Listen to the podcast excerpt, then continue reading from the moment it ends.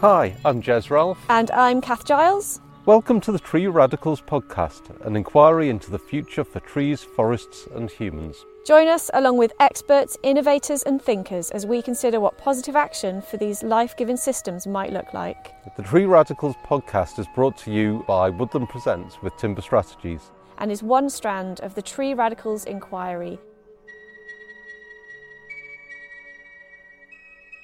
Marlene, thank you so much for joining us today. Um, I'm really excited about being able to interview someone that is involved in timber research and especially hardwood research, and someone young and enthusiastic in the sector. So, perhaps to start with, could you just tell us a bit about where you've come from, what you're doing? Absolutely. Thank you for having me, first of all.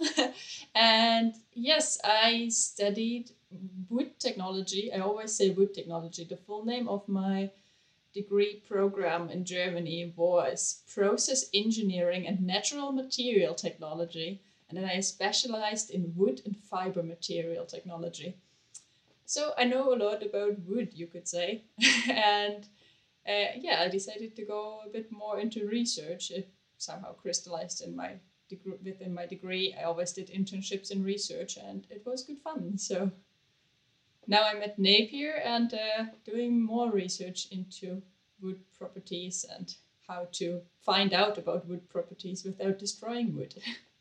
Why wood? What what what was the interest initially in um, going for that of all the materials you could have picked? Yeah, that's a, uh, that was more or less a coincidence. I, I just I stuck with wood somehow. Uh, people tend to like wood, and for me it was the same. So I didn't plan to specialize in this direction. I wanted to go into like bioengineering, biomedical science.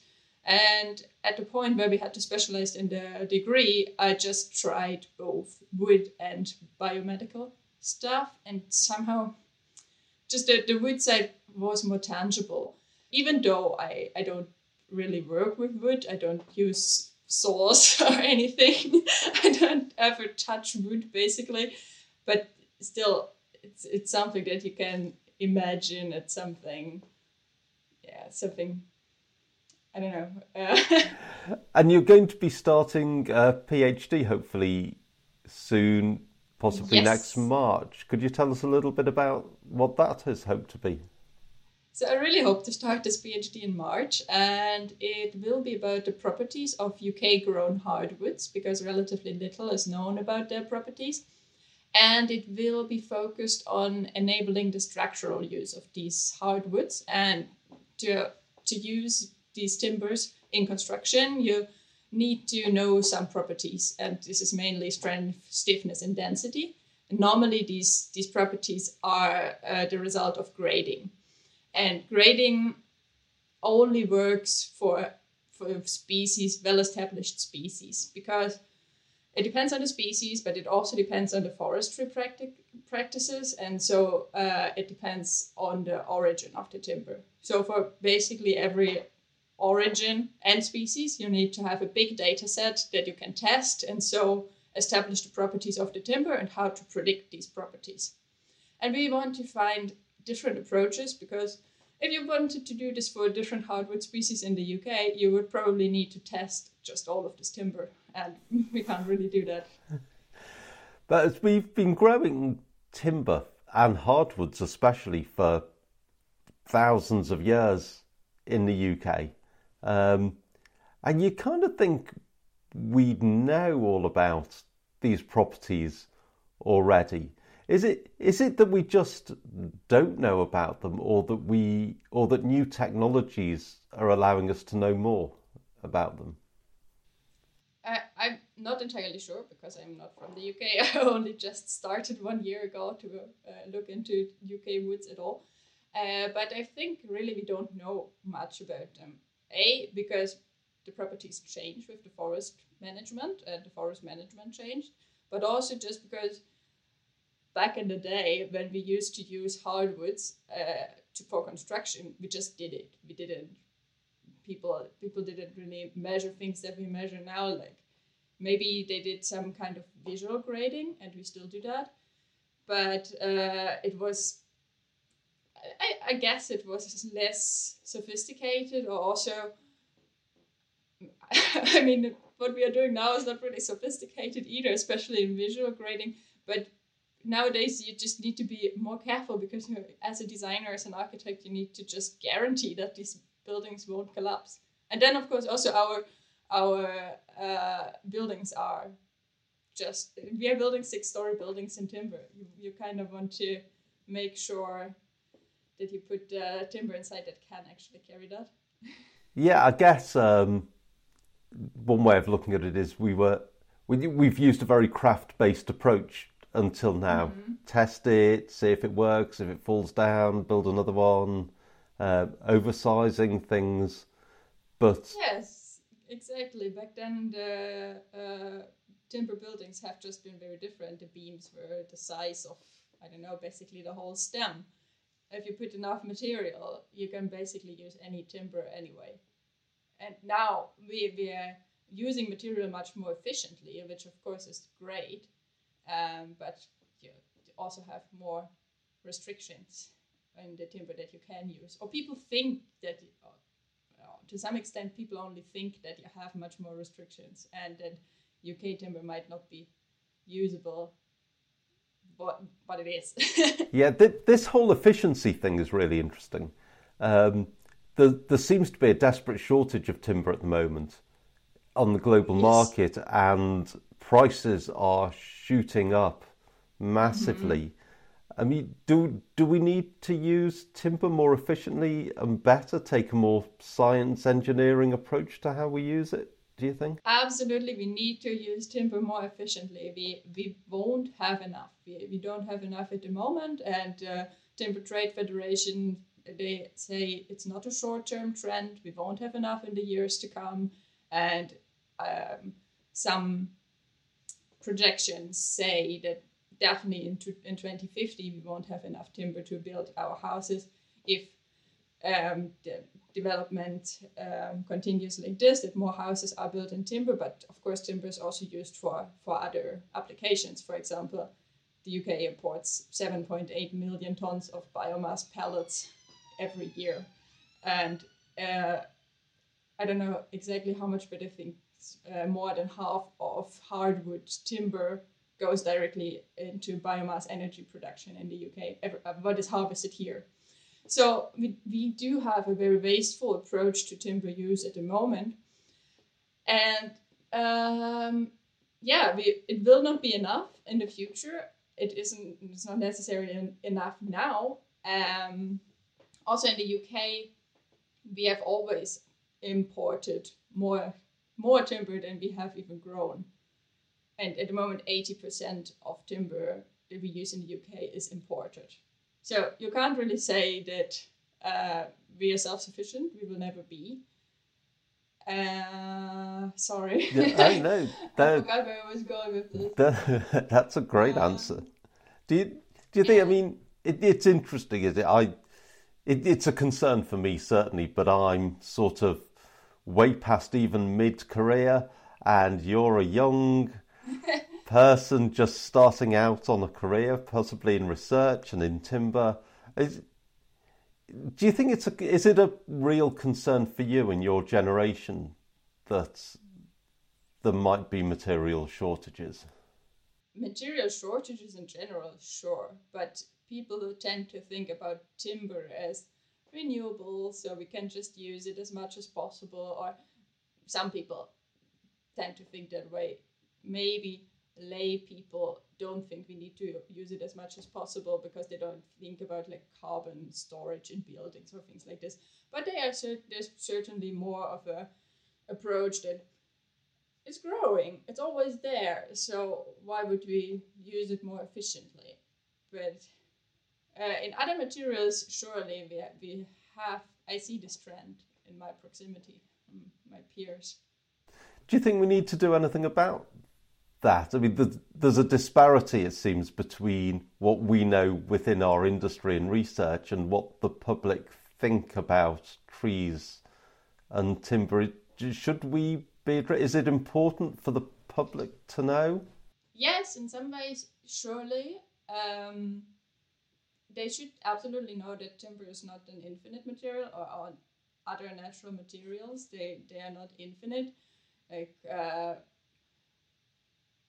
you you see these tendencies that people buy um, biodegradable plastic products and they think it's okay because it's biodegradable so who cares? I, i'll just get it. But still even in renewable materials even in uh, environmentally friendly materials it's still reduce reuse recycle is still a priority. And uh, yeah definitely we, we need to bring this idea into people's heads but in other areas, I would say that people actually have the right ideas. Because, for example, if you ask uh, people what they would like to see in forest, they, they say, "Oh yeah, I like to see uh, different different trees, different. Uh, I like it to be a habitat. I like to not see this monocultures of only Sitka spruce." People people know that there there needs to be a balance, and the same with woods. If you ask them which timbers are valuable, they're like of course, it's hardwoods, it's oaks, and it's uh, chestnut. Maybe they don't think so much about softwood, but the industry thinks a lot about softwood and knows that this is valuable. While people think that hardwoods are valuable, but we just burn these hardwoods.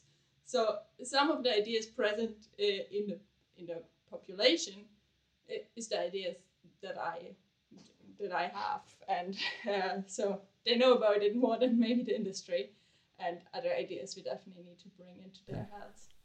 So yeah, that brings me on to another question. I think that your your PhD, you're going to look at timber properties of hardwoods. Now, there's one way of saying we should grow quality timber for construction, but you said at the beginning of the interview you were very interested in biomedical type of approaches, and so uh, there's a multitude of ways we can use timber. Um, and maybe plastic substitution is one of them. Do we need to grow quality timber? Or could we just pulp it and use it? Uh, we are growing quality timber, even though people tend not to see it in that way. We are growing the C16 spruce, and people really like to rather use higher quality, and I'm making air quotations here, uh, C24 spruce from, from Europe because it has the higher numbers, the higher design values attached to it. But uh, the same is probably or very likely true for hardwoods. We are growing quality timber. You can use these woods for different applications. And even if you can only use 30% of it in structural use, or you want to only use 30% in structural use, the rest can definitely definitely have different uses uh, apart from only biomass use. And the, the ultimate goal or the perfect timber value chain or value circle would be a kind of cascading use where you have different use stages when the timber comes out of the building you can still make laminated products from it make particle boards that are other products that can be used against again in buildings. You can make windows from reclaimed wood.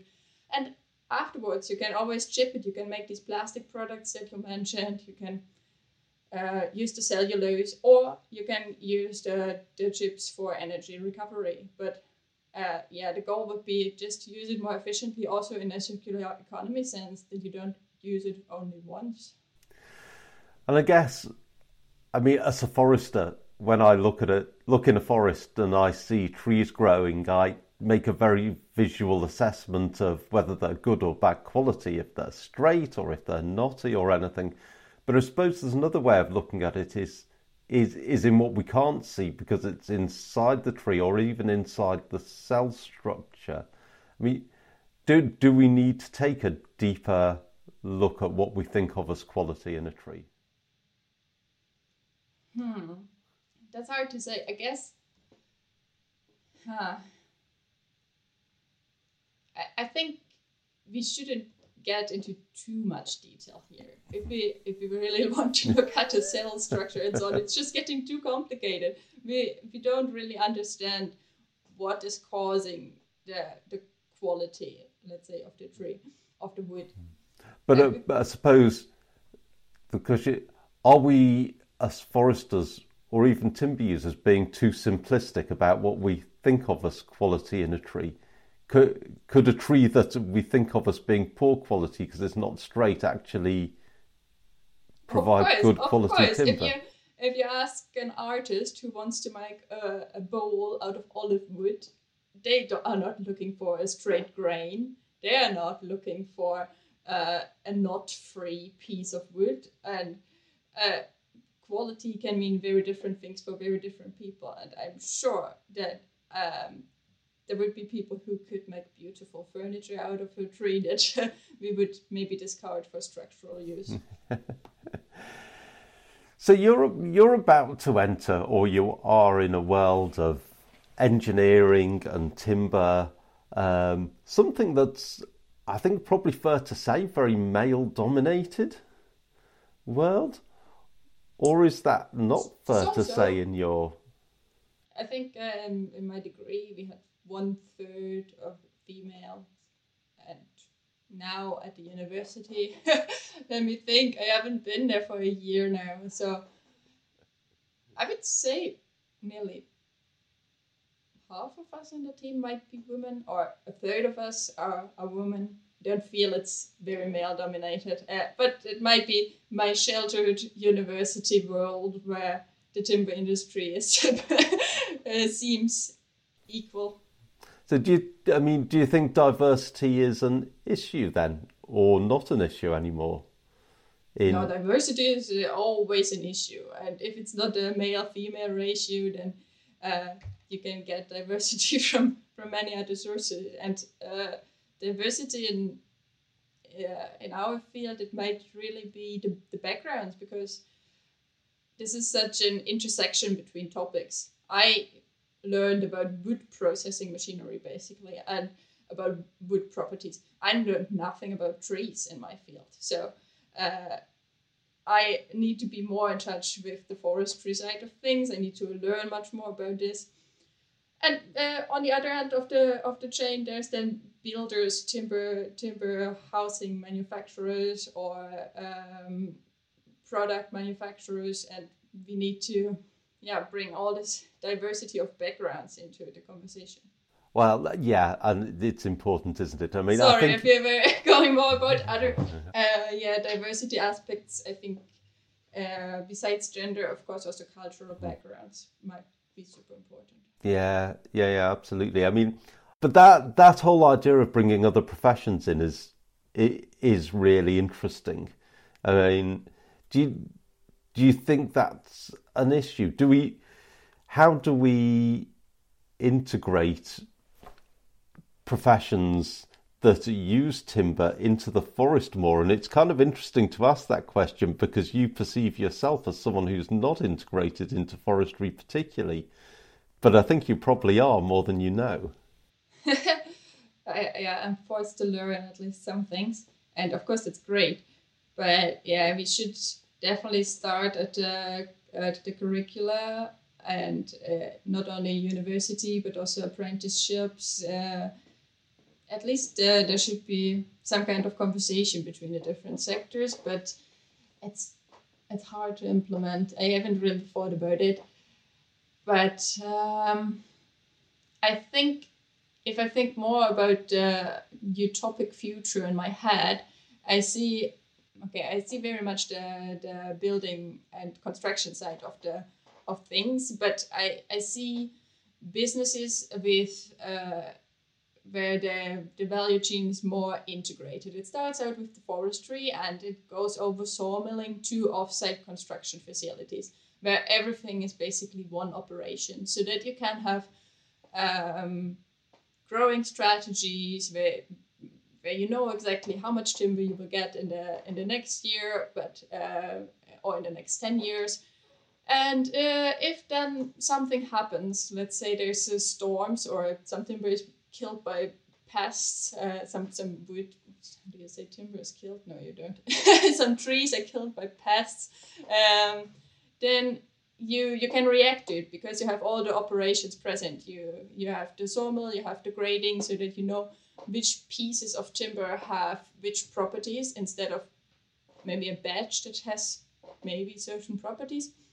Um, you can then deliver it to the to the offsite construction uh, facility, and you can put the pieces strategically into the house because if you know, okay, this wood is juvenile wood because it was killed, uh, the, the forest was killed by beetles. We had to harvest it early. It might not have the properties that we see in in uh, in older timber. So you put it into the building or into the building product strategically where it doesn't take big loads. So, Um, so, so so it's about creating efficiency. I mean, that's really interesting. it's all about So, creating yeah. efficiency in my mind. And, yes, and the whole disease issue is quite interesting to think about as well as more and more diseases impact on our resources. But I guess that's potentially something to delve into a bit deeper later at some other point. Um, you did your degree in Germany I did. and you've moved to the UK do a PhD. Do you see any major differences in how we approach our natural resources? I wouldn't know, to be fair. Oh, or even or even in research, research. I mean, presumably there's a place to do timber properties research on hardwoods in Germany. I think so. It, in Germany, the, the wood research has a long tradition. We found out a lot about our wood properties already. I I can't say with certainty that we have all these grading procedures established for all the species, but um, yeah, I, re- I really don't know much about the German timber value chain. Yeah.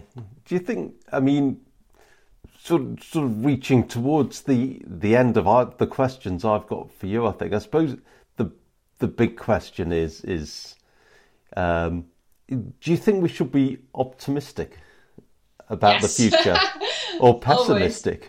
Um, I guess we have to be optimistic, uh, but um, also we have to we have to not be too optimistic. We still need to work on it, obviously, and we need to we need to work a lot on it.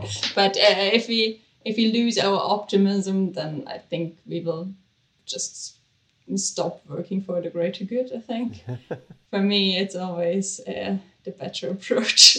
I mean, your your work is taking on some really big issues in the movement of timber from forest to uh, to to hopefully construction. my work is only a very small part in this. It's more my yeah ideology and my utopia that is uh, yeah the very big picture. oh, no pressure, but I think it's a really important and interesting piece of work. Yes, my work uh, will just hopefully bring some hardwoods into more use. Th- th- This is funny question asking from one generation to another almost, but do you think our grandchildren and great grandchildren are going to be thankful for what we did or disappointed in what we've done to our natural resources? Both. I am. I, feel the same of, of what we are doing now. Of course, you see a positive development, and on the other hand, you see that so, so much is going wrong. So uh, our, our grandchildren will see the bigger picture and hopefully will see that our efforts made a difference. What would, what would you say to someone at school asking should should they go into timber and timber engineering? Oh yes. Uh, so timber is a very exciting material, not only because it's uh, regrowing, uh, but also because it, it gives people a, nice feeling. people love timber, and people love to have timber in their houses. And no, timber timber is an amazing material. Um, Do you, do, do you think it's the material of the future, or do you think it'll Oh. just always be part of a palette of materials? No, absolutely. There needs to be different different solutions. We need to uh, pull on different strings at the same time always. So we can't say this is the the one solution. Of course, there's timber, but you can't use timber for everything. We will always have non-renewable materials, but we also have uh, other great materials, for example, bamboo, and more tropical regions, bamboo is an amazing material, and it is not wood; it is a grass. So we we need to think uh, in a broad palette, and we also need to uh, develop more solutions all the time. Marlene, it's it's been really interesting talking to you, and it is fantastic to talk to a young researcher who's that enthusiastic about the subject. I mean, hopefully, at some point when you've started your PhD, perhaps we can get back together and uh, see where the work is going. We'll be engaging with many more inspiring people, ideas, and tree based practices through the full Tree Radicals inquiry. Check out the details on our website where you can apply now. See the link in the bio.